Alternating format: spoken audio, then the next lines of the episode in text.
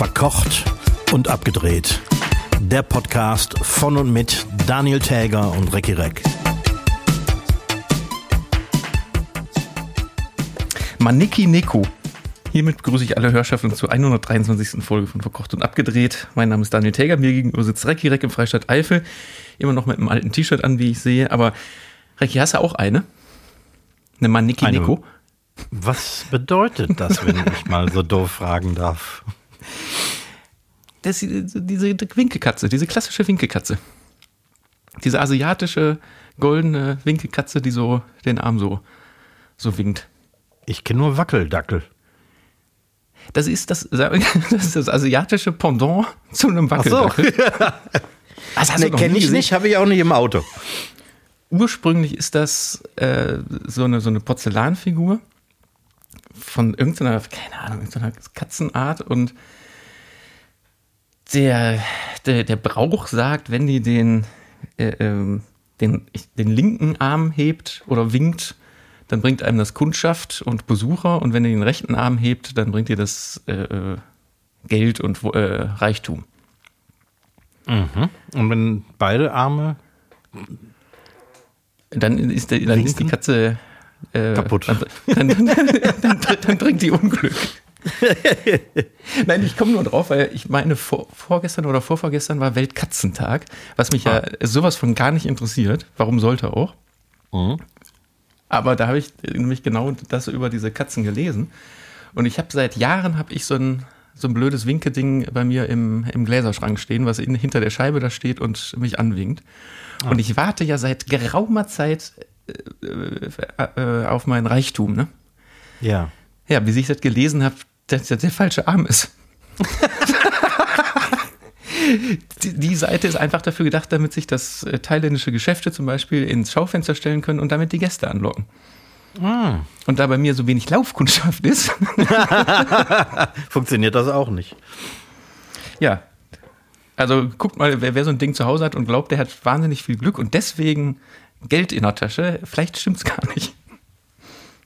Ja, vielleicht sollte ich mir sowas ins Fenster stellen hier im Restaurant, weil ich könnte beides gebrauchen. Viele Gäste und großen Reichtum. Jo. Ja. Das wäre doch was.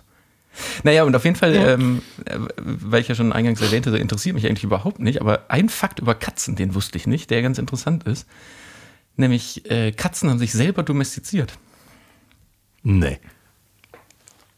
Ja, also Hunde wurden ja damals aus, aus einem wilden Hund, dem wurde eine, eine Rasse gezüchtet, die dann irgendwas kann. Jagen, hüten, Dem wird Benehmen beigebracht.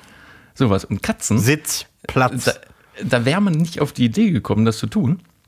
Und die Katzen sind quasi selber auf die Idee gekommen, weil als sich die Menschen so langsam angefangen haben äh, zu setzen und sesshaft zu werden, dann waren da, wo Menschen waren, waren mehr Mäuse und Ratten. Wegen so zum Beispiel Getreidelagern und sowas. Und dann hatten die Menschen den Vorteil, dass die Getreide- Getreidelager mit weniger Mäusen und Ratten und Ungeziefer äh, vermüllt waren. Und die Katzen haben sich dadurch irgendwann nach und nach einfach an den Menschen gewöhnt. Und schwupps laufen überall diese Viecher rum. In Wow. den Wohnungen. Nur, nur können die bis heute nichts, ne? Nee. die, die, die können nichts außer so, so, so leise, so eklig so irgendwo langlaufen. Oder um Futter betteln. Ja, aber äh, also ich, ich weiß, man tritt jetzt 50 Prozent der Menschheit auf die Füße, weil es gibt ja 50 Prozent Katzenmenschen und andersrum. Ja, aber ja. allein wie die laufen. Entschuldigung. wie die so leise einfach da langlaufen. Das ist äh, schon mal ein bisschen creepy. Ja, stell dir mal vor, so ein Mensch wird die ganze Zeit so den ganzen Tag durch die Gegend schleichen. Den würdest du doch für vollkommen verrückt erklären. Ja, das stimmt. Ich lebe ja in Teilzeit mit drei Katzen zusammen. Aha. Und ich, ich, ich, ich bin ja auch nie Katzenmensch gewesen, aber man, man gewöhnt sich dran. Also ich wach schon mal auf und habe eine Katze neben mir liegen. Ähm, das geht. Also Katzen, Katzen sind, sind zumindest sauber. Also Hunde stinken ja gerne mal. Also Katzen eher nicht. Aber sind nicht Katzen, also gerade was die Mundregion angeht, so unfassbar äh, äh, widerlich voll Bakterien? Ja, davon habe ich auch gehört, aber ich äh, küsse die auch nicht oder lass mich ablecken oder so. Ich hatte meine Kollegin damals, die war mal auf der Intensivstation, weil die von einer Katze gebissen wurde. Davon habe ich auch schon gehört, ja.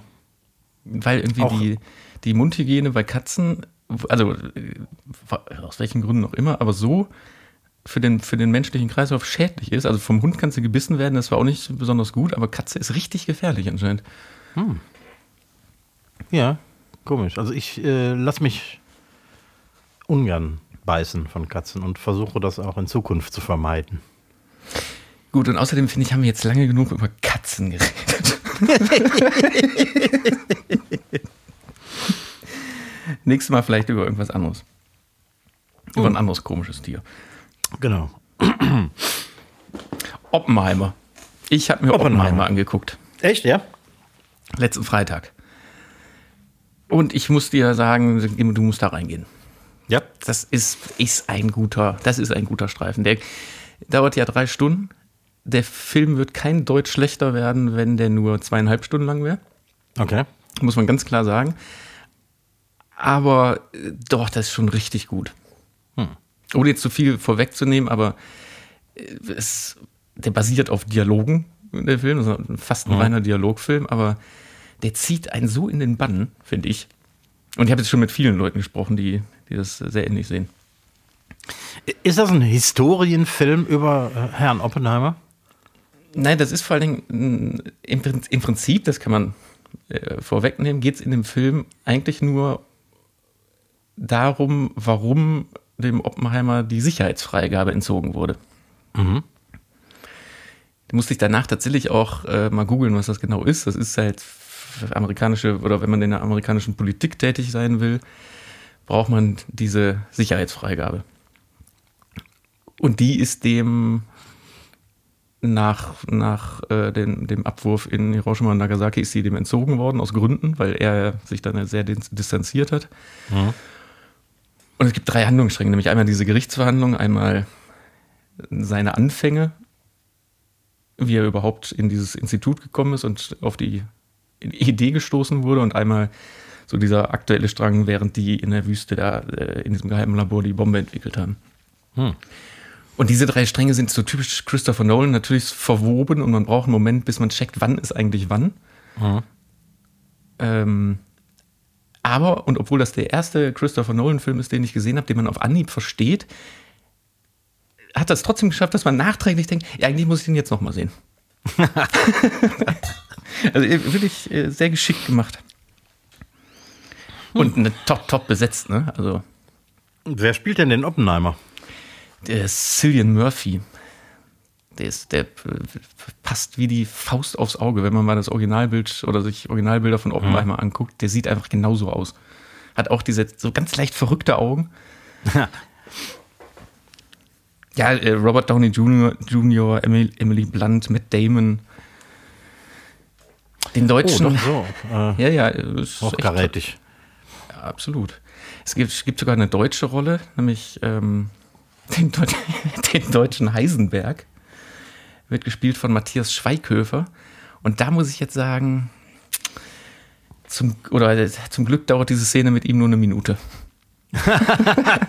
Weil, ich meine, man muss wirklich sagen, ne, Hut ab, Matthias Schweighöfer in, in Hollywood so angekommen zu sein. Mhm. Aber wenn der dann gegen genau gegen so Schauspielergrößen antritt, dann. Oh. Ich könnte mir sogar vorstellen, dass das im Ausland mehr funktioniert, weil man den dann nicht kennt. Mhm. Und der ja kein schlechter Schauspieler ist, aber wirklich, das wird nach Deutschland in dieses Institut, wo der, wo der lehrt, geschnitten. Man sieht Schweighöfer im Großbild und ich muss direkt an Joko denken. So, so ah, weißt du, der, der hat einfach so einen Stempel drauf. Das ist genauso wie hier äh, Stromberg, der, mhm der Schauspieler, der, der, kann ja auch keine, also wie ich finde, keine normale Rolle mehr spielen, weil man immer an Stromberg denken muss. Das stimmt. Ich habe den vor einem halben Jahr mal irgendwo äh, bei so einem ZDF-Interview getroffen und ich habe sofort Stromberg gedacht. Ja. Also ich hätte fast sogar Stromberg gesagt. Ja, es gibt eine gute Serie mit ihm und Annette Frier. März gegen März heißt die auf dem ZDF. Äh, und äh, der, der, spielt eine ganz andere Rolle, aber man, man sieht einfach da immer diesen Stromberg. Büro. Ein Hund im Büro. so, und äh, was ich jetzt noch, da, deswegen habe ich das eigentlich, habe ich eigentlich nur von dem Film erzählt. Ich war Schande über mein Haupt nach sehr, sehr langer Zeit mal wieder im Kino nämlich gewesen. Hm. Das letzte Mal tatsächlich zu Corona-Beginn, also im März 2020. Ja. Oder vielleicht war es sogar Ende Februar, also da zu der Zeit, wo man sich schon im Kino unwohl gefühlt hat, wenn jemand gehustet hat, obwohl man noch gar nicht wusste, was eigentlich ja. auf der Welt abgeht. Da war ich das letzte Mal im Kino. Und jetzt, drei Jahre später, ne, weiß ich, was ich an Kino so hasse. Und da möchte ich jetzt eine Petition starten. Popcorn dürfen nur noch verkauft werden, wenn die vorher mit Wasserdampf bedampft wurden ja. und in Jutebeuteln verkauft werden. Und wer was Herzhaftes will, der kann sich irgendwie, keine Ahnung, äh, Speckwürfelchen in einer Tupperdose mitbringen. Aber dieses Geknister und Geraschel, ne? Insbesondere mhm. in der mhm. ersten Stunde von so einem Film. Ey. das, ich weiß, also das, das, Mann, mach mich fertig. Nervt das äh, trotz der relativ hohen Lautstärke im Kino? Ich war auch schon ewig nicht mehr im Kino. Ja, zumal wenn du so einen Film guckst, der dialogbasiert ist und dann eine Thematik äh, erzählt, wo man am besten nicht zehn Sekunden verpassen darf. Ja, okay. Mhm. Unfassbar nervig. Oh. Kann ich mir also, vorstellen. Die knistern Popcorn lassen wir mal dahingestellt, aber können die da nicht Tüten entwickeln, die nicht knistern? Ja, das ist echt mal eine Marktlücke. Es muss doch einen Grund geben, warum es das nicht gibt. Tradition. Oder warum, warum jemand kein Interesse daran hat, so eine Tüte zu entwickeln. Irgendjemand hat ein finanzielles Interesse daran, dass es knistert. Ich, keine Ahnung, das ist furchtbar. Aber das scheint Wir die Leute ja nicht, nicht, nicht, zu stören. Ja. Wir kriegen ja demnächst ein Dorfkino hier. Wie? Ja. Wohin? Ähm, direkt gegenüber, keine 50 Meter von mir entfernt. Oh. Mhm. Ein kleines Sälchen mit circa 50 Sitzplätzen. Kommt da, stellen die dann einfach einen Fernseher dahin oder haben die dann schon auch einen Projektor? nee, also das wird richtig professionell betrieben von den Leuten, die äh, jahrelang hier unser Scheunenkino gemacht haben. Mhm. Und ähm, die starten jetzt, also das Scheunenkino lief immer nur einen Monat im Jahr. Im, äh, meistens so im, im August. Mhm. Und äh, dann, äh, die wollen das jetzt permanent quasi installieren mit richtiger Kinotechnik. Wow. Mhm. Und dann, so wie in so Programmkinos, ein Abend pro, äh, ein Abend pro Film, ein Film pro Abend. Ja, die wollen wohl auch, damit sich das äh, irgendwie finanziell lohnt. Die Gemeinde ist da auch daran beteiligt ähm, auch, äh, wir haben ja unheimlich viele Schulklassen hier, weil wir so, so eine Art, äh, wie heißt das, Schullandheim haben, mhm. ähm, für die auch Programm bieten und so. Also da werden wohl öfter am Tag Filme laufen und dann eben gutes Programmkino abends. Doch, sehr gut. Ja. Ja, sowas finde ich ja immer. Also ich mag wirklich große Kinos wegen, wegen der Technik, also wegen der, wegen der, ja. besonders wegen der Tontechnik, die da drin mhm. ist, weil in kleinen Kinos hast du ja oft dann nicht so, also, so, so, so geilen, hm? geilen Ton. Aber ich finde so Programmkinos, so kleine, finde ich auch eigentlich, eigentlich viel gemütlicher. Ja. Gibt es hier in Köln ja auch so ein paar, mhm. wo man dann ja sehr ausgewählt gucken muss, was man, was man da guckt, um nämlich genau diese Popcorn-Scheiße nicht zu haben. in einem verkaufen die sogar noch, nämlich eben kein Popcorn, finde ich sehr gut. Hm. Ich bin gespannt, ob es hier in Nettersheim Popcorn im Kino geben wird. Hast äh, du denn äh, eigentlich äh, ähm, Tipps bekommen von deinem Aufruf von letzter Woche für T-Shirts? Ähm, außer von dir bisher nicht. Doch, von, von, äh, von meiner Küchenhilfe Philipp auch. Ich weiß aber nicht, ob das äh, äh, ein Resultat des Podcasts war, oder, weil wir haben da auch hier mal drüber geredet. Was habe ich dir denn für einen Tipp gegeben? Was? Ne, vielleicht warst du das gar nicht. Ne, das war Philipp. Ich habe dir nur geschrieben, dass äh, mich das total annervt, weil wir teilen uns ja quasi einen Instagram-Account. Und Instagram ist ja irgendwie mit Facebook verbandelt, also auf jeden Fall meine ganzen Sozialmedien jetzt völlig verschandelt sind, weil jede zweite Anzeige jetzt nur noch T-Shirts sind. Stimmt, das war das. Ja, ja, ja. Wahrscheinlich siehst du die gleichen Anzeigen wie ich jetzt. Nur noch T-Shirts. Und ich kann jetzt verstehen, weil ich dann natürlich mir das immer angucke und denke, vielleicht ist ja was für dich dabei, und dann würde ich dir das Screenshotten und rüberschicken. Aber ich habe mir jetzt bestimmt in der letzten Woche wirklich ohne Witz 200 T-Shirts wurden mir da angezeigt und da mhm. war nicht eins bei, was auch nur annähernd Mhm. Alles Schrott. Irgendwie gut war. Mhm. Vielleicht kaufst du dir einfach mal schwarze T-Shirts. Ja. Genau. wo, wo, wo nichts draufsteht. Du bist jetzt auch in so einem Alter. Da kann, da kann man das machen. Dann ganz edel mit V-Ausschnitt, weil ab 50 sollte man sowas tragen. Nee, V-Ausschnitt mag ich nicht. Nee, ja nicht. Nee, nee, nee, nee. Ganz normales T-Shirt. Ich habe noch einen weiteren Filmtipp, wo ich bitten würde, dass du dir den anguckst und mir dann sagst, ob der gut ist. Okay. ich muss mich opfern. Oh, jetzt, ich weiß nicht, ob ARD oder ZDF-Mediathek, ich glaube aber ARD-Mediathek. Äh, der Film heißt à la carte, Freiheit geht durch den Magen. Mhm. Spielt in Frankreich 1789 ähm, in, in Masseron oder so. Oder nee, ich glaube, so heißt der Koch. Genau, so, so, so heißt der Koch. Und irgendwie der, der kocht bei so einem Herzog und ist quasi der geschichtliche Beginn der französischen Küche. Also wie dieser Koch, der, der experimentiert wahnsinnig viel, mhm. wird gefeuert und macht quasi das erste Restaurant Frankreichs auf. Mhm. Damit und ich weiß nicht, also tatsächlich, da bin ich zu wenig in dieser französischen Küche drin, ob das zeitlich hinhaut mit äh, 1700, knapp 1790. Aber oh. müsste ja fast, ne? Es gab ja diesen ähm, Begründer der französischen Küche, Escoffier, mhm. der quasi das, was wir heute als französische Küche kennen, mit den Grundsoßen und all dem Zeug, wovon äh, ja auch die, die deutsche Küche, überhaupt die europäische oder zumindest nordeuropäische Küche lebt. Ähm, und der auch die ersten Kochbücher geschrieben hat. Der hat quasi die Küche, die Küche, wie wir sie kennen, formalisiert und aufgeschrieben. Äh, vielleicht hat der Film irgendwas damit zu tun. Ich weiß nicht mehr, wann Escoffier gelebt hat. Ich glaube etwas später. Aber äh, guck dir den nochmal an. À la carte. À la carte. À la carte. Klingt zumindest interessant. Franzö Französisch-belgische Produktion, so wie ich gelesen habe. Hm. Nicht schlecht. Ich habe auch noch was zu letzter Woche. Das ist mir nachträglich so ein bisschen durch den Kopf gegangen. Wir haben uns ja ein wenig mokiert über ähm, die, die politische Unkorrektheit von Wörtern wie Mohrenkopf und Negerkuss. Mhm. Ich möchte noch mal betonen, dass wir es natürlich nicht gut finden, wenn im normalen um äh, Sprachgebrauch das Wort Negerkuss noch, noch verwendet wird, aber ähm, es ging mir natürlich eher um die Cancel Culture irgendwie, dass da äh, Songtexte, die 40, 50 Jahre alt sind, überhaupt nicht böse gemeint waren, plötzlich irgendwie Richtig, völlig genau. gecancelt werden. Also wenn das falsch rübergekommen ist, dann so, äh, soll man das ganz klar so darstellen, ja. Ja, ja genau. Das äh, wollte ich nochmal betonen. Also wir, wir sind ja nicht Dieter nur.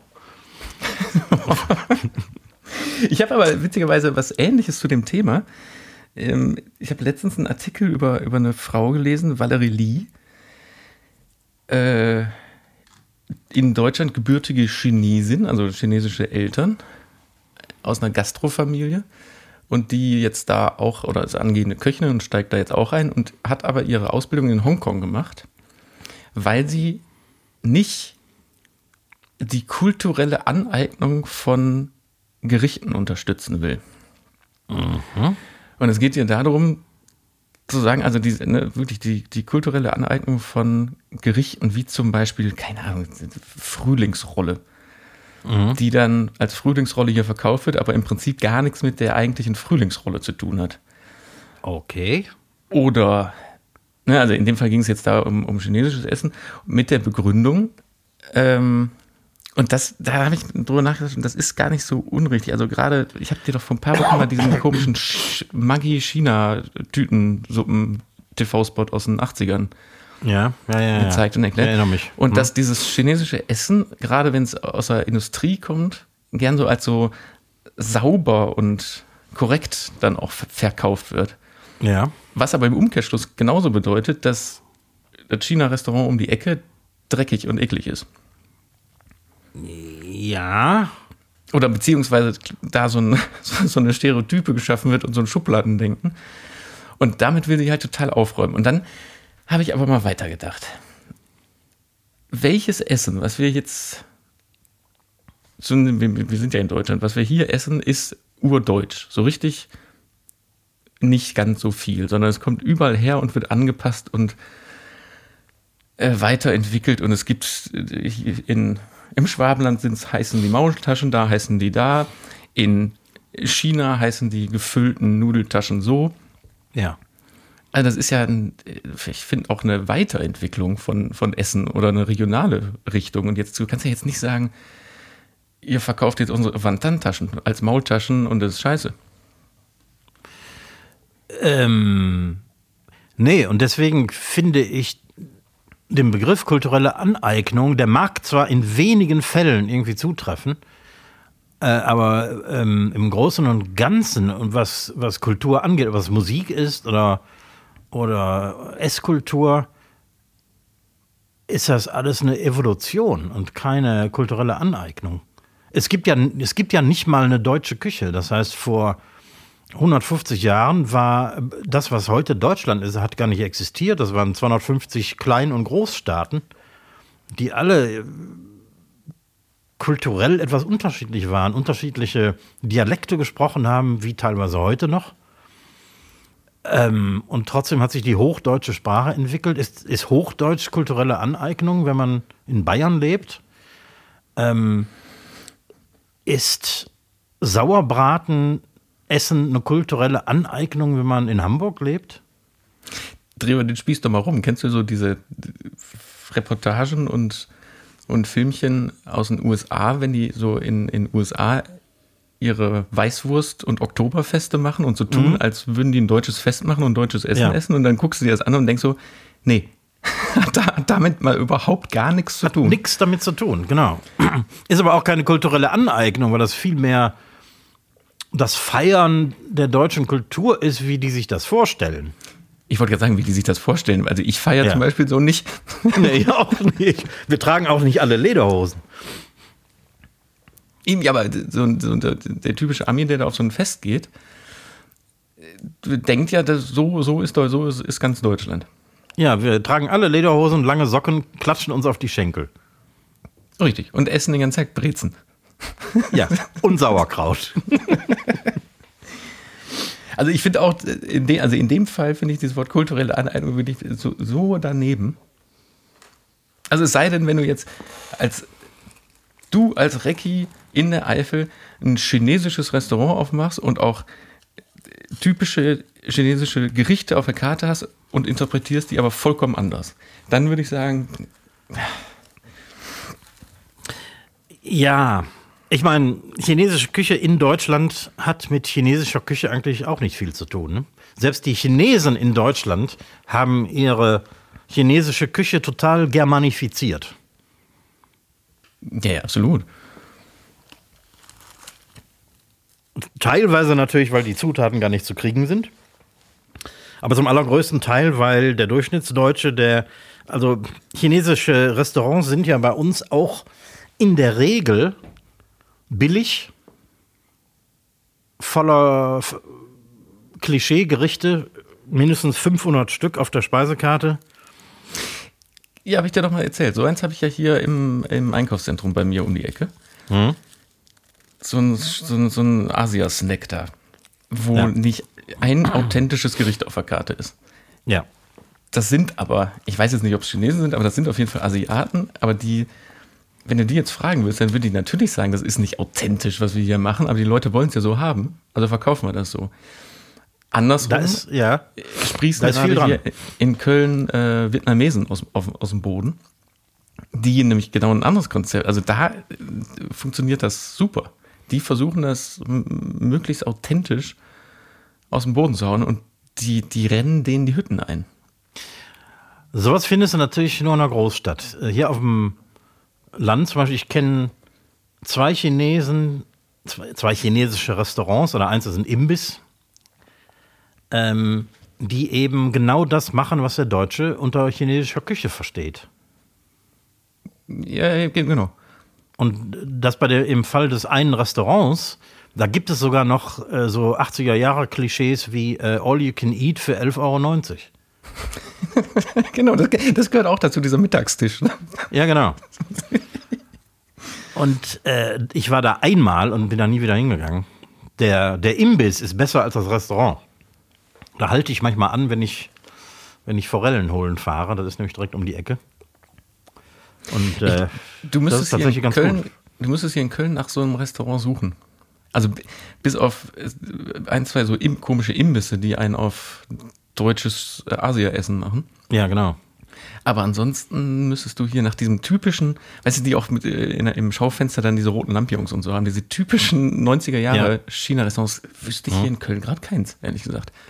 Wie sieht es denn in Köln aus mit Restaurant Akropolis und Restaurant Zagreb? Ähm, ja, hier nicht weit von mir entfernt gibt es genauso einen Griechen. Ja, doch. Also ich nenne den ja immer äh, nett gemeint die, die, die, die, die Imbissbude, obwohl, die, obwohl das ein Restaurant ist, aber das ist klassisches griechisches Imbissbudenessen. Ja, Nur- Souvlaki nur- nur- mit viel Pommes und Salat. Genau, und Bifteki mit äh, Pommes und Salat und ein, ein bisschen zu, zu lang frittierte äh, TK-Kalamari-Ringe. Also wirklich dieses komplette Standardprogramm. Aber, und mein, deswegen meine ich das ja auch wirklich sehr, sehr nett gemeint, weil man muss wissen, wo man da hingeht und dafür ist das Essen ziemlich gut. Der Laden ist immer voll. Ja.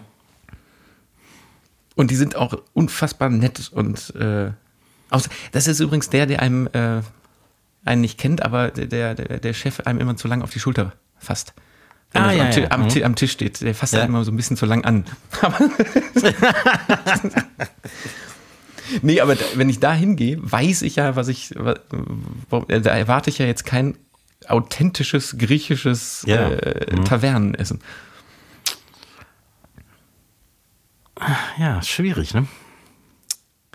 Ist das kulturelle Aneignung, wenn der Durchschnittsdeutsche das für griechisches Essen hält und das geil findet? Ja, ich glaube, das meint, wie hieß sie nochmal, Valerie Lee, ja so ein bisschen. Mhm. Dass sie dem entgegengehen will, aber abschaffen wirst du es nicht können, weil wenn du jetzt ein authentisches griechisches Restaurant aufmachen würdest und da geht jemand rein, der ein Bifteki mit Pommes und Salat haben will, dann wird der da nicht glücklich. Ja, eben. Hm. Ich kenne ein Restaurant nicht weit von hier. Ähm, das schimpft sich italienisches Restaurant. Da ist aber noch nie ein Italiener drin gewesen. auch, auch immer geil. Ähm, und das ist, sagen wir mal wohlwollend, sehr mittelmäßige Klischeeküche. Also natürlich hat der Vitello Tonato und äh, äh, ähm, keine Ahnung, die, die, die üblichen 20 Gerichte auf der Karte, die jeder Pseudo-Italiener haben muss. Ähm, weil es schlecht ist, finde ich, dass das kulturelle Aneignung ist. Der ist kein Italiener, nicht mal annähernd aus Südeuropa und macht schlechte italienische Küche. Also pseudo-italienische Küche. Ich glaube, das ist ziemlich genau auf den Punkt gebracht, was dieser Artikel sagen wollte. Also, weil irgendwas zu als das zu verkaufen, was es überhaupt in gar keinster Weise ist. Ja. Ja. Gut, also dieser Begriff, das ist ständig jetzt entgegengeschwappt. Ja, ne? Ähm, ich habe noch was Interessantes hier. Du, bei dir in der Gegend ist doch auch mal so ein, wie heißt das, so eine Windkraftanlage umgestürzt beim Sturm, ne? Ja, genau, da fahre ich einmal die Woche dran vorbei. Da auf der Autobahn. Und das ist ja jetzt bei Rostock irgendwo schon wieder passiert. In einem Sturm. Ja. wieder zusammengeknickt wie so ein, wie so ein kaputter Streichholz. Und in dem Zusammenhang habe ich was Geiles gelesen. Weißt du, was eine, was eine Haftpflichtversicherung für eine Windkraftanlage kostet? Wie viel weiß ich nicht, aber ich habe irgendwas gelesen darüber, dass das sehr günstig ist, weil die Dinger äußerst selten umkippen. Das ist nämlich genau der Punkt. Dass, also so eine Windkraftanlage im Jahr zu versichern kostet 80 Euro. also dafür kriegst du dann nicht mal ein Moped versichert. Ja, echt. ja, eben, aber heißt ja unterm Strich, das ist quasi unmöglich, dass sowas passiert. Das muss schon so ein harter Konstruktionsfehler oder Aufbaufehler ja, genau. gewesen sein. Ja. Also, weil sonst wird ein Versicherer ja nicht sagen, nee, 80 Euro passt schon. Na gut zu wissen, falls man mal eine bauen möchte. Ja, und ich habe noch was gelesen, was mich sehr schockiert hat. Hast du schon mal was von Fagen gehört? Fargen? Nee, Fa also P-H-A-G-E-N. Das Wort kommt mir irgendwie bekannt vor, aber ich habe keine Assoziation. Ah, ich habe schon ein halbes Bier getrunken. Assoziation äh, ähm, zu diesem Wort. Das sind Bakterien, die grundsätzlich mm. mal im Körper sind. Ja. Und auch gegen schlechte Bakterien gut äh, ähm, ankämpfen können, weil die gehen hin und gehen in das schlechte Bakterium rein und vermehren sich da drin und deswegen geht das andere Bakterium kaputt. Okay. Ähm, und es gibt jetzt aktuell, seit ein paar Jahren gibt es einen totalen Reisetourismus, insbesondere nach Georgien, um sich da einer Phagentherapie zu unterziehen. Mhm. Nämlich äh, Phagen haben die Möglichkeit, zum Beispiel gegen Bakterien zu kämpfen, gegen die, wie, wie heißt das, wenn die, wenn die äh, antibiotikaresistent sind. Ja. Kann man mit Phagen arbeiten, funktioniert. Die mhm. kommen dagegen klar, weil gegen äh, antibiotikaresistente äh, Keime können die immer noch was machen. Und die Therapie läuft so ab, du kannst in Anführungsstrichen so Standardphagen dann in der Therapie bekommen, aber die nehmen dir einen Abstrich und entwickeln auf dich zugeschnittene Phagen, die dann gezüchtet werden. Und damit werden Krankheiten geheilt, die in Deutschland als austherapiert gelten, weil einfach unheilbar. Okay. Aber diese Therapie ist aus Gründen einfach auf der ganzen Welt nicht zugelassen, außer in Georgien, Kasachstan und Slowenien, glaube ich. Was schon etwas verdächtig klingt. Ja, weil entwickelt wurde es einfach damals in der Sowjetunion, weil es keine Antibiotika gab. Und die haben nach Alternativen gesucht und sind darauf gestoßen und haben festgestellt, das funktioniert richtig gut. Hm. Und also es gibt jetzt in Deutschland mittlerweile Institute, die sich damit beschäftigen. Auch hier der, wie, wie heißt der, der, der Streeck, der Virologe, hm. der damals in der Corona-Zeit auch so aktiv war, der beschäftigt sich mittlerweile auch äh, mit der Thematik, weil es, es gibt quasi keine Nebenwirkungen von dem Zeug. Und ich habe da ähm, so, so, einen Bericht auch darüber gesehen, wie eine Frau einen unheilbaren Pilz im Ohr hatte, wo die Ärzte gesagt haben, wir können nichts mehr tun, kein Antibiotik Antibiotikum hilft, ist einfach so, sie werden jetzt taub. Die ist da hingefahren, sechs Wochen später, keine Keime mehr im Ohr. Wow. So, und es kann doch nur einen Grund geben: Pharmaindustrie.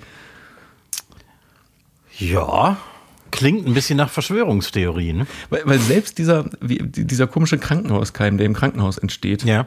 und sich immer weiterentwickelt, äh, antibiotikaresistent und die können sich ja sogar in einer Generation quasi Informationen geben, was die tun müssen, um resistent zu werden. Also es muss ja noch nicht mal eine neue Generation der Bakterien wachsen, ja. sondern die können sich das untereinander weitergeben. Und selbst da helfen Phagen. Mhm. Und das wird auf der ganzen Welt nicht zugelassen, sondern die Leute pillen. Es gibt Reiseangebote nach Georgien, inklusive Flug und Hotel und der Therapie. und die Leute aus, aus der ganzen Welt fahren jetzt nach Georgien, um sich da therapieren zu lassen. Also das finde ich ja mal interessant. Ich äh, kenne ja zufällig eine Biologin etwas näher. Mhm. Die werde ich dazu mal befragen.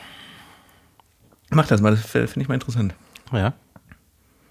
Also, wenn man das Wort Fagen äh, bei Google eingibt, kommt direkt Fagen, Georgien, Fagen, Georgien, Reiseangebote. Fagen- Reiseangebote. Ja, ich glaube, da muss man, da muss die Forschung mal ein bisschen hinterher und da muss die Pharmaindustrie muss mal ein bisschen zurückstecken, ja, weil dann müssen die eh mal. müssen die eh mal. Da riech mich auf. Ja, doch. Hast du einen Tipp mitgebracht? Ja. Ja. Äh, Das hängt auch damit zusammen, was ich äh, vorhin schon mal erwähnt habe, dass ich äh, ja in Teilzeit auf einem Bauernhof verweile und viel Zeit da verbringe. Und ich empfehle jedem, doch mal irgendwann einen Urlaub auf einem kleinen Bauernhof zu machen. Und nicht einfach nur, weil das Spaß macht, sondern weil das ähm, die echt die Augen öffnet, ähm, zum Beispiel was den Umgang mit Tieren angeht und äh, also speziell auch äh, Tiere natürlich zur Lebensmittelproduktion. Und äh, die Möglichkeiten, aber auch die Zwänge, wie auch finanzielle Zwänge natürlich, die dahinter stecken. Du merkst ziemlich schnell, dass ähm, Lebensmittel viel zu billig sind. Wenn du siehst, wie viel Arbeit dahinter steckt und ähm, die, die überhaupt nicht angemessen bezahlt wird und was da alles so für Schwierigkeiten hinterstecken, wenn man Tiere hält. Also da kann ich echt nur empfehlen, da man, man kann ja auch Spaß dabei haben, ne? aber ähm, Ich wollte gerade sagen, weil der, ich glaube, der Otto Normalesser will sich mit der Thematik eventuell gar nicht so groß beschäftigen. ich weiß, aber so ein Urlaub auf dem Bauernhof kann ja auch Spaß machen, gerade wenn man Kinder hat. Ähm, macht das mal. Das ist echt ein Augenöffner. Ja, also habe ich jetzt nicht Kinder, deswegen kann ich da jetzt nicht. Aber du wolltest auch schon mal eine Eselswanderung machen. Ich wollte auch schon mal eine Eselswanderung machen, richtig. Aber das ist ja jetzt nicht so der klassische Urlaub auf dem Bauernhof. Irgendwie, ich habe ich hab so ein Bild im Kopf von Urlaub auf dem Bauernhof. Ich war mal, boah, ich weiß gar nicht, wie alt ich war. Wir haben mal Silvester, ein oder zwei Jahre, irgendwo im Spessart auf so einem Bauernhof verbracht. Und ich weiß, dass mir das ja überhaupt nicht so gut gefallen hat auch.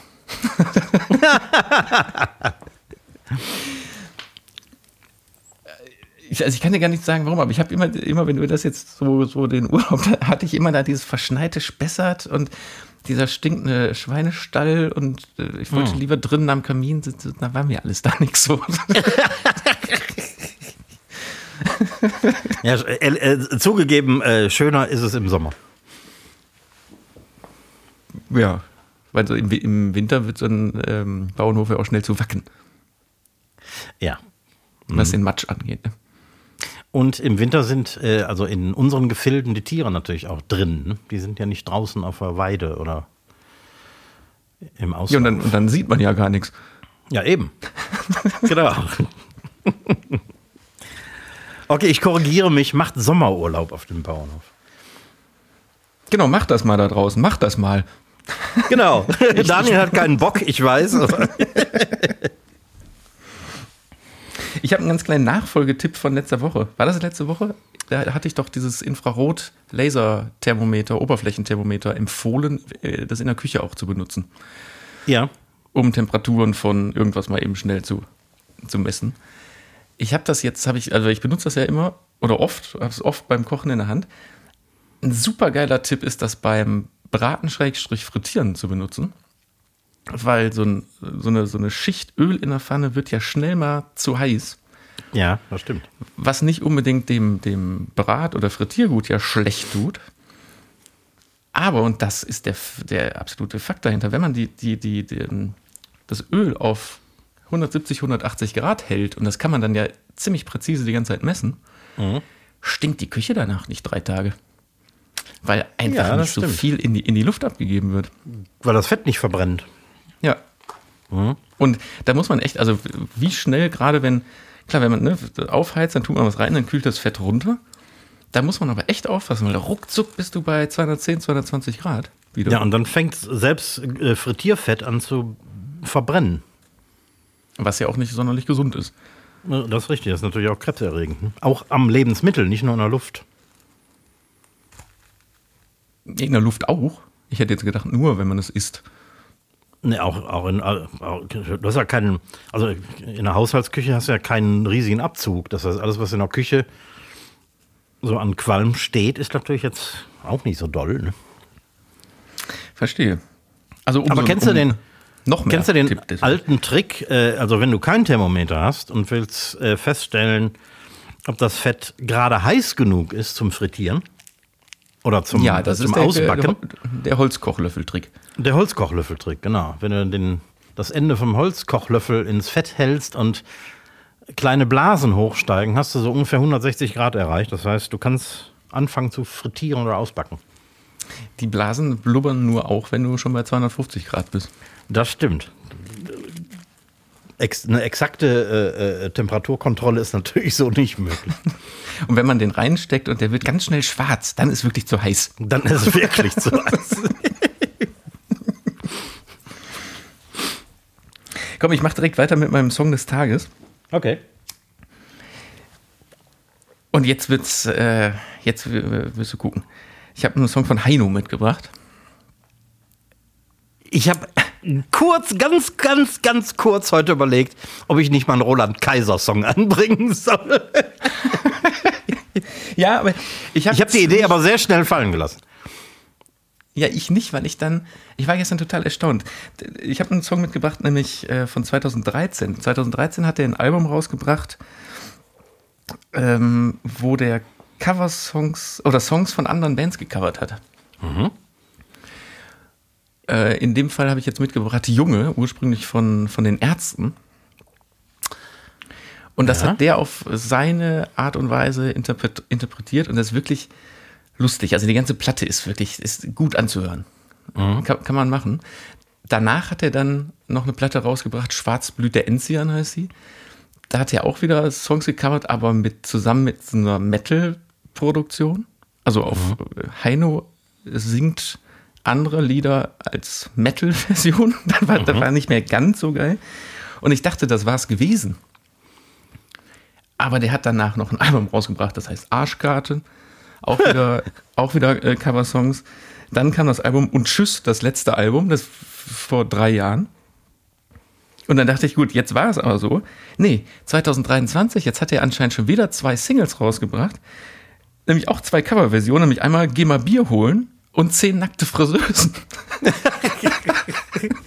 der kann es einfach nicht sein lassen. Der macht wirklich jetzt seit, seit zehn Jahren covert der jetzt deutsche Pop-Songs, Pop- und Rock-Songs. Ja. Und das funktioniert irgendwie total gut. Aber ich habe eins vom, vom allerersten Album mitgebracht, äh, Junge. Junge. Sehr, sehr hörenswert. Hm. Das werd, ich ich werde mir das wohlwollend anhören. ich traue mich aber nicht bei, bei ähm, Apple Music jetzt Heino einzugeben, weil ich werde demnächst bombardiert mit Schlagersachen. Du kannst es ja auch bei YouTube machen, wenn du jetzt nicht. oh, jetzt habe ich kürzlich gelesen, dass Heino nach dieser ganzen Rockschiene irgendwie jetzt tatsächlich ein neuer Ballermann-Star werden will. Naja, aber das Geh mal Bier holen und zehn nackte Friseusen ja. sind ja beides Ballermann-Hits. Genau. Also der will auf seine alten Tage doch noch mal im Oberbayern spielen. Ja, und also ich, ich da habe ich jetzt nicht reingehört, aber wie, wie ist der Text von äh, Geh mal Bier holen, du wirst schon wieder hässlich? Das von Heino, ich, ich kann es mir ja vorstellen. Nun gut. Also ich habe da was äh, wesentlich äh, Cooleres mitgebracht. Aha. Kennst du die Band Ecstasy? XTC geschrieben? XTC, genau. Hm. Das sagt mir so ganz dunkel aus dem Anfang Mitte 90ern was.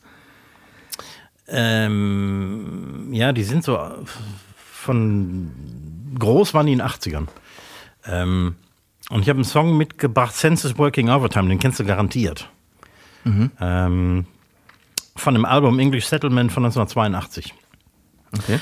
Die waren so ein bisschen die, die Beatles der, der, der Post-Punk-Ära, also die, die Beatles der 80er. Die kamen so aus, dem, aus der Nach-Punk-Periode, irgendwie konnten aber spielen und hatten irgendwie ein Ohr für Melodien und so. Aber es ist ziemlich schräger Pop teilweise. Also wenn du sagst, ich kenn's, bin ich gespannt, weil ich würde jetzt sagen, kenne ich nicht. Ja, Also ich äh, bin mir zu 75 Prozent sicher, dass du das kennst. Okay. Ah, jo. Ecstasy Senses Working Overtime. Alles klar, hören wir rein, schmeißen wir alles in die, in die Listen gleich rein. Ja.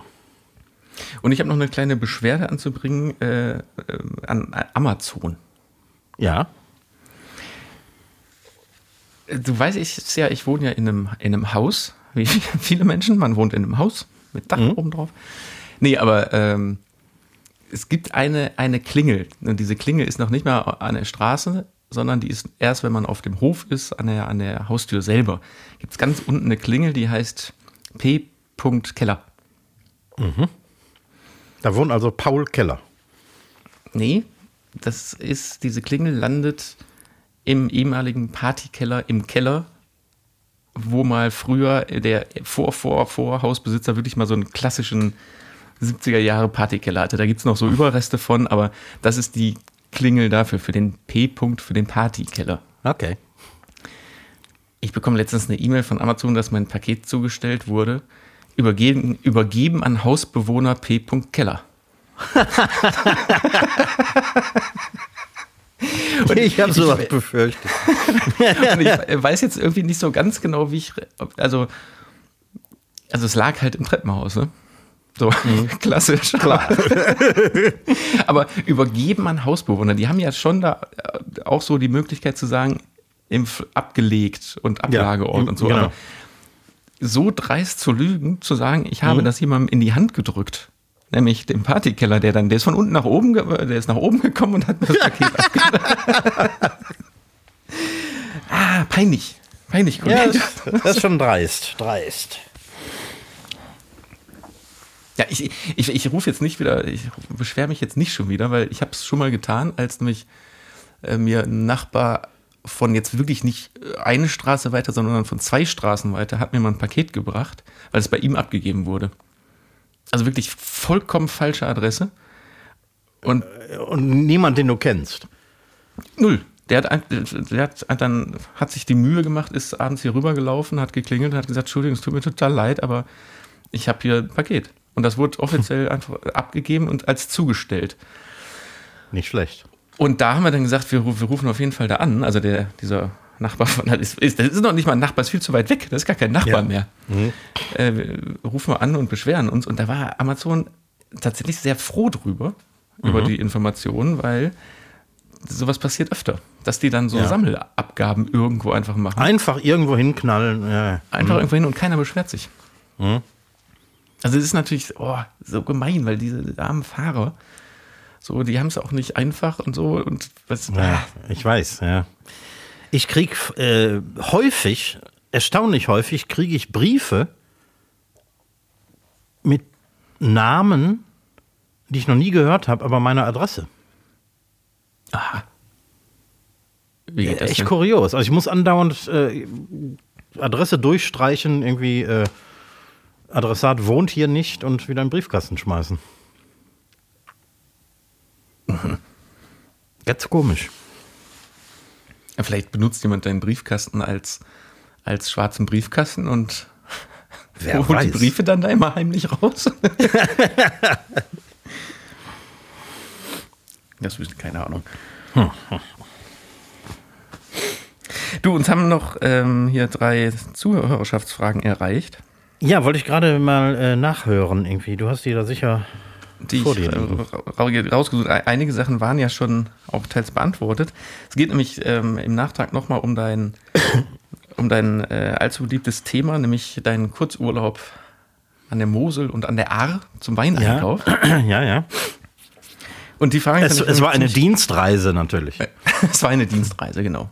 Ein, ein Dienstkurzurlaub. Äh, die Frage fand ich super, nämlich zum Beispiel, ähm, nach welchen Kriterien kaufst du Wein für die Gastro ein? Oder kauft ein Mann äh, Wein für die Gastro ein? Ähm,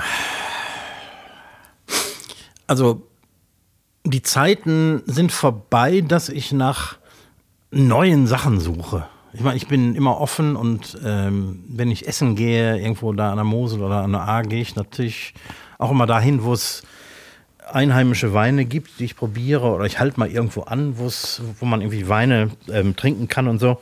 Ähm, aber im Großen und Ganzen arbeite ich persönlich äh, mit zwei Winzern zusammen, nämlich einer an der Mosel, einer an der A, der mir alles das bietet, was ich an regionalen Weinen brauche. Ich habe jetzt keine, mhm. kein Weinangebot, äh, fünf Weine aus Italien, fünf aus Frankreich, äh, drei aus Norwegen oder so, ähm, sondern weil ich auch im Restaurant an, an, an, äh, ähm, an Speisen nur Regionales äh, anbiete, mache ich das gleiche mit den Weinen. Also alles, was um die Eifel herum angebaut wird, da gibt es eben nur Mosel, ähm, Rheinland und äh, die A. Und da kenne ich eben zwei Spitzenwinzer, die ich irgendwann mal gefunden habe. Die habe ich durchs Rumprobieren gefunden, beziehungsweise einen davon äh, durch, durch, äh, durch eine Empfehlung. Und dann fährst du dahin, probierst die Weine und wenn du dich mit dem Winzer gut verstehst, dann passt das irgendwie. Und ähm, ein anderer Faktor ist natürlich, äh, der Wein muss insofern bezahlbar sein, äh, als dass ich natürlich auch dem Gasten bezahlbaren Wein vorsetzen muss. Das heißt, äh, wir sind ja hier nicht in einer Sterne-Gastro, wo du 400 Euro für eine Flasche Wein nehmen kannst, sondern das Glas muss dann eben im bezahlbaren Rahmen sein. Mhm. Ähm, Aber weiterführende Frage, weil du gerade sagst, ähm, von den Sorten her, kaufst du nur oder bietest du nur Weine an, die du selber auch magst? Also das wäre jetzt in meinem ja. Fall natürlich sehr schwierig. Ich trinke gar keinen Wein. Also gäbe es bei mir gar keinen Wein. Ja. Also würde ich, würde ich keinen Wein mögen, müsste ich mich wahrscheinlich aufs Urteil ähm, eines Weinkenners verlassen. Mhm. Aber da ich zumindest Weine ganz gut beurteilen kann, weiß ich, ob ein Wein gut ist oder nicht. Äh, unabhängig davon, ob der mir jetzt besonders schmeckt oder nicht. Also ich meine, ich kann Wein immer trinken. Ich bin kein großer Fan zum Beispiel von, von süßen Weinen. Da habe ich weder Ahnung von noch schmeckt der mir, aber ich habe trotzdem einen im Angebot. Wollte ich gerade fragen, also hast du dann trotzdem? Ja. Weil ich weiß, dass er gut ist. Mhm. Aber ja, ich, ich, ich könnte nicht guten Gewissens einen Wein verkaufen, der mir überhaupt nicht schmeckt. Und im Gegenzug wollen die Weingüter dann auch wissen, welcher Wein besonders gut geht? Ich meine, das sehen sie am Ende des Tages an deiner Einkaufskraft. Richtig, aber genau, ja, genau. Die, die, die sehen, von welchem Wein ich welche Mengen bestelle. Mhm. Also daran machen die ihr Feedback quasi aus. Ja, klar. Mhm. Und klar, wenn, wenn, wenn ich die Jungs treffe, dann unterhält man sich natürlich auch darüber. Und dann kriegt man auch mal einen anderen Wein vorgesetzt, den man vielleicht nicht im Programm hat. Und so habe ich dann tatsächlich ähm, zwei neue Weine eingekauft, die ich vorher nicht hatte. Die ich nur mal irgendwie probiert hatte, aber jetzt auch im Programm habe. Ja gut, aber es ist ja trotzdem gut zu wissen, dass du eigentlich im Prinzip sogar bis hin zu Getränken jedes Produkt, was du anbietest, am Ende auch, also dass du da wirklich hinterstehst. Ja. Ja. Ja. Kann man eine Meinung zu Mineralwasser haben? Ich weiß es nicht, aber. Ähm, ah. Naja, zu, zumindest, wenn du sagst, du kaufst regional ein, dass er dann jetzt nicht äh, ja, klar, Wasser einkaufst. Es ist auch nicht schwierig, äh, Wasser aus der Eifel zu kriegen. Also hier sind Aber ja mit die meisten Mineralbrunnen. Schmeckt Wasser aus der Eifel? Äh, du kennst sicher Apollinaris. Mhm. Das ist die bekannteste Eifler Marke. Du kennst vielleicht auch noch Tönissteiner. Ja, da weiß ich jetzt Brohler. Nicht, schmeckt. Ja, alles sehr, sehr ähm, mit sehr viel, wie, wie sagt man, Mineralien und so, ne? Ja, genau. Und inzwischen ist das auch ein bisschen wie in der ähm, Brauereibranche, dass die ganzen kleineren Brunnen, so nennen die sich ja, meistens äh, irgendwelchen größeren Konzernen gehören. Mhm. Also ich weiß nicht, es gibt wahrscheinlich 15 verschiedene Mineralbrunnen hier in der Eifel und die gehören wahrscheinlich alle irgendwelchen größeren Konzernen werden unter verschiedenen Markennamen verkauft und so. Und ähm, ich habe irgendwie so, ein, so eine regionale Eifelmarke, die garantiert wahrscheinlich zu Tönesteiner gehört oder so. Das ist aber alles, ähm, ja doch, muss ja. Das kommt, ist alles, kommt alles äh, durch Vulkanengestein gewaschen in der Eifel, ne? Ja klar, daher kommt das. Und ich bin übrigens, äh, als ich an der A war, ähm, am Apollinaris-Werk vorbeigefahren und da prangt ein großes Coca-Cola-Schild drüber. Aha. Da weißt du ja, also auch, wem, wem das gehört. Hm. Aber sag mal, ich habe hab gerade schon überlegt, ist Apollinaris, ist das nicht, wie heißt denn das Wasser von Cola? Dieses Tafelwasser. Ja. Boah, wie heißt das noch? Irgendwas mit B, ne? Ich weiß nicht, das ist auch wieder mit Kohlensäure versetztes Leitungswasser, ne? Ja, genau. Mhm. Gibt's das noch? Äh, ja, ich habe überlegt gerade, oder ist das Apollinaris? Nee. Nee, Apollinaris äh, verkauft sich ja mehr so als Edelmarke. Ja, Coca-Cola auch. ja. Cola ist doch billiger als Wasser. Ja, das stimmt. Mhm. Ja, nee, das waren noch die, die Zusatzfragen dazu. Ich hätte ja eigentlich noch von letzter Woche die, meine fünf Speed-Fragen, aber das, das schaffen wir jetzt schon wieder nicht. Du laberst im Moment auch wie ein, ein, ein Wasserfall. Aber warte mal, wir haben letzte Woche die, die fünf Speed-Fragen angefangen und ich habe nur ja. eine beantworten können oder so, ne? Ja, aber jetzt sind immer noch fünf über, weil ich mehr als fünf hatte.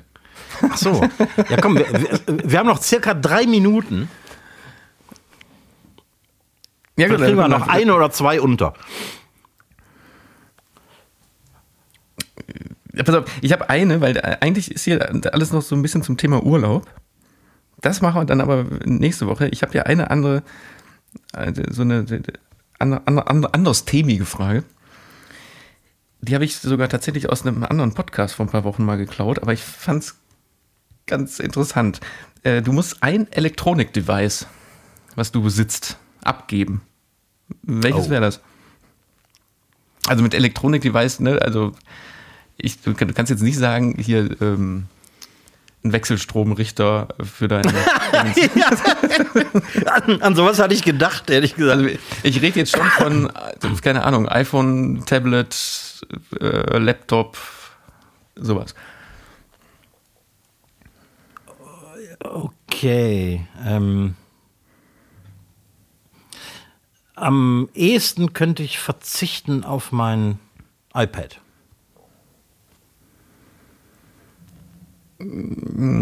Ja. ja. Weil ich habe ich hab einen Laptop, ich habe einen Desktop, ich habe ein Handy.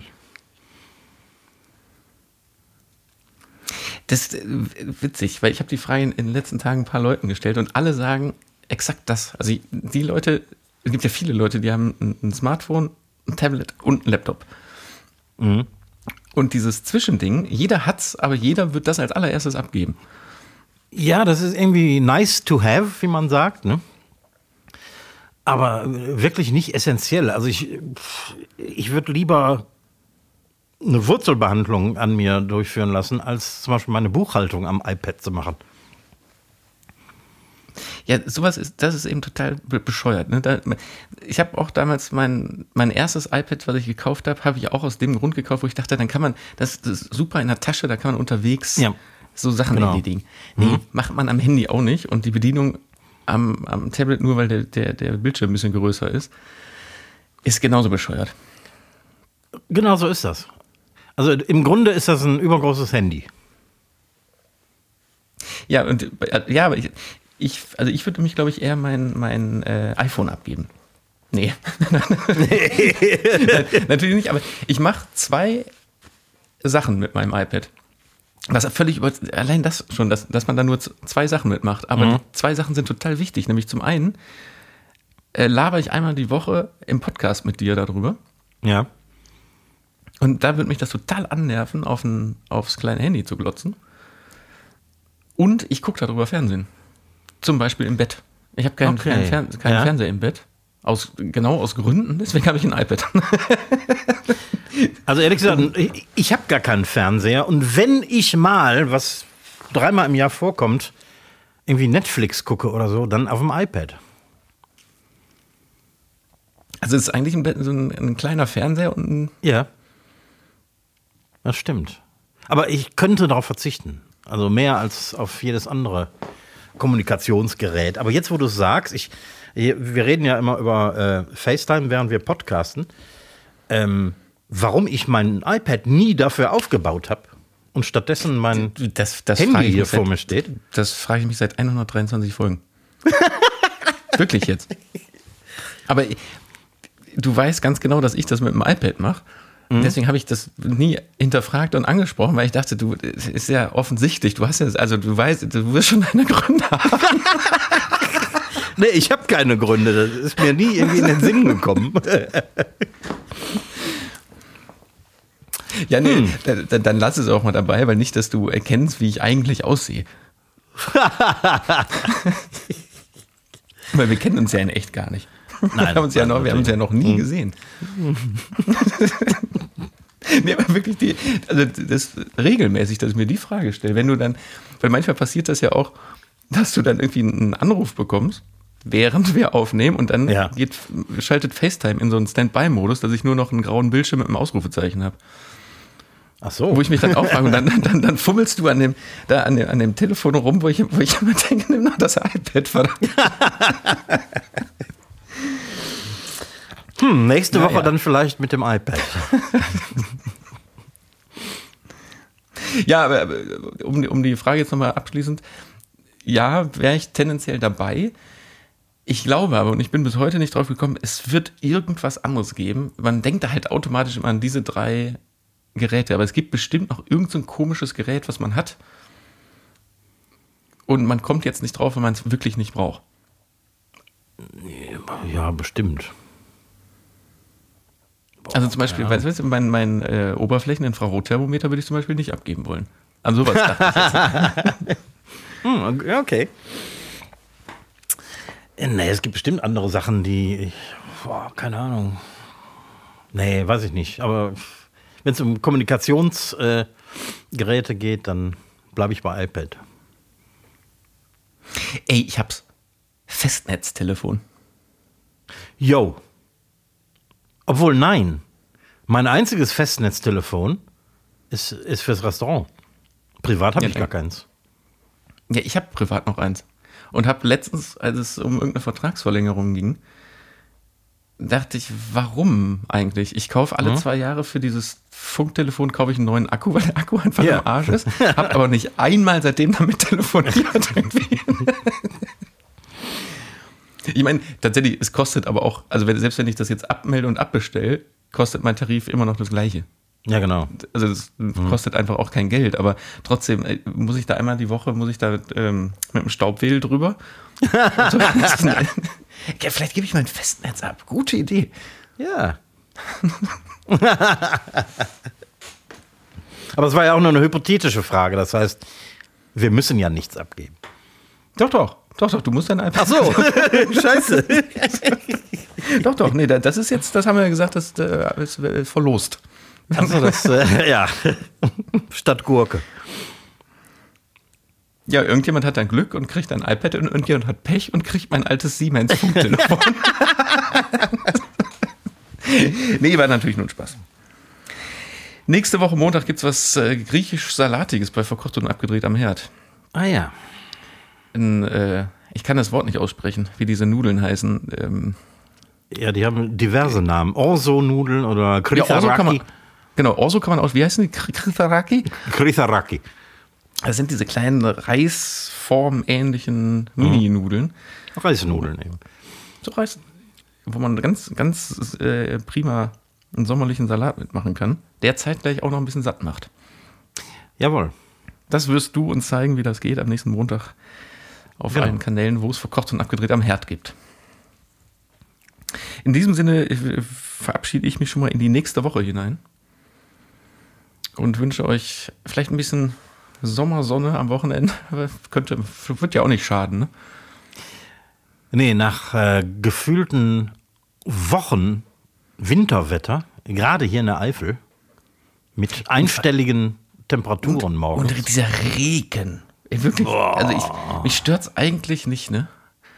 Aber zweimal am Tag die Blumen, die Untertöpfe auf der Terrasse leeren. Allein das nervt ja, irgendwann. statt Blumen zu gießen. Ja. Nee, das ist nicht gut. Ja, also vielleicht haben wir ein bisschen ein bisschen nettes Wochenende und du kannst den Biergarten mal wieder öffnen. ja, das wäre schön. Ne? In diesem Sinne äh, winke ich in die Kamera, verabschiede mich. Bis nächste Woche. Äh, tschüss. Tschö. Auch von mir, Maradiot, schwingt der Hut.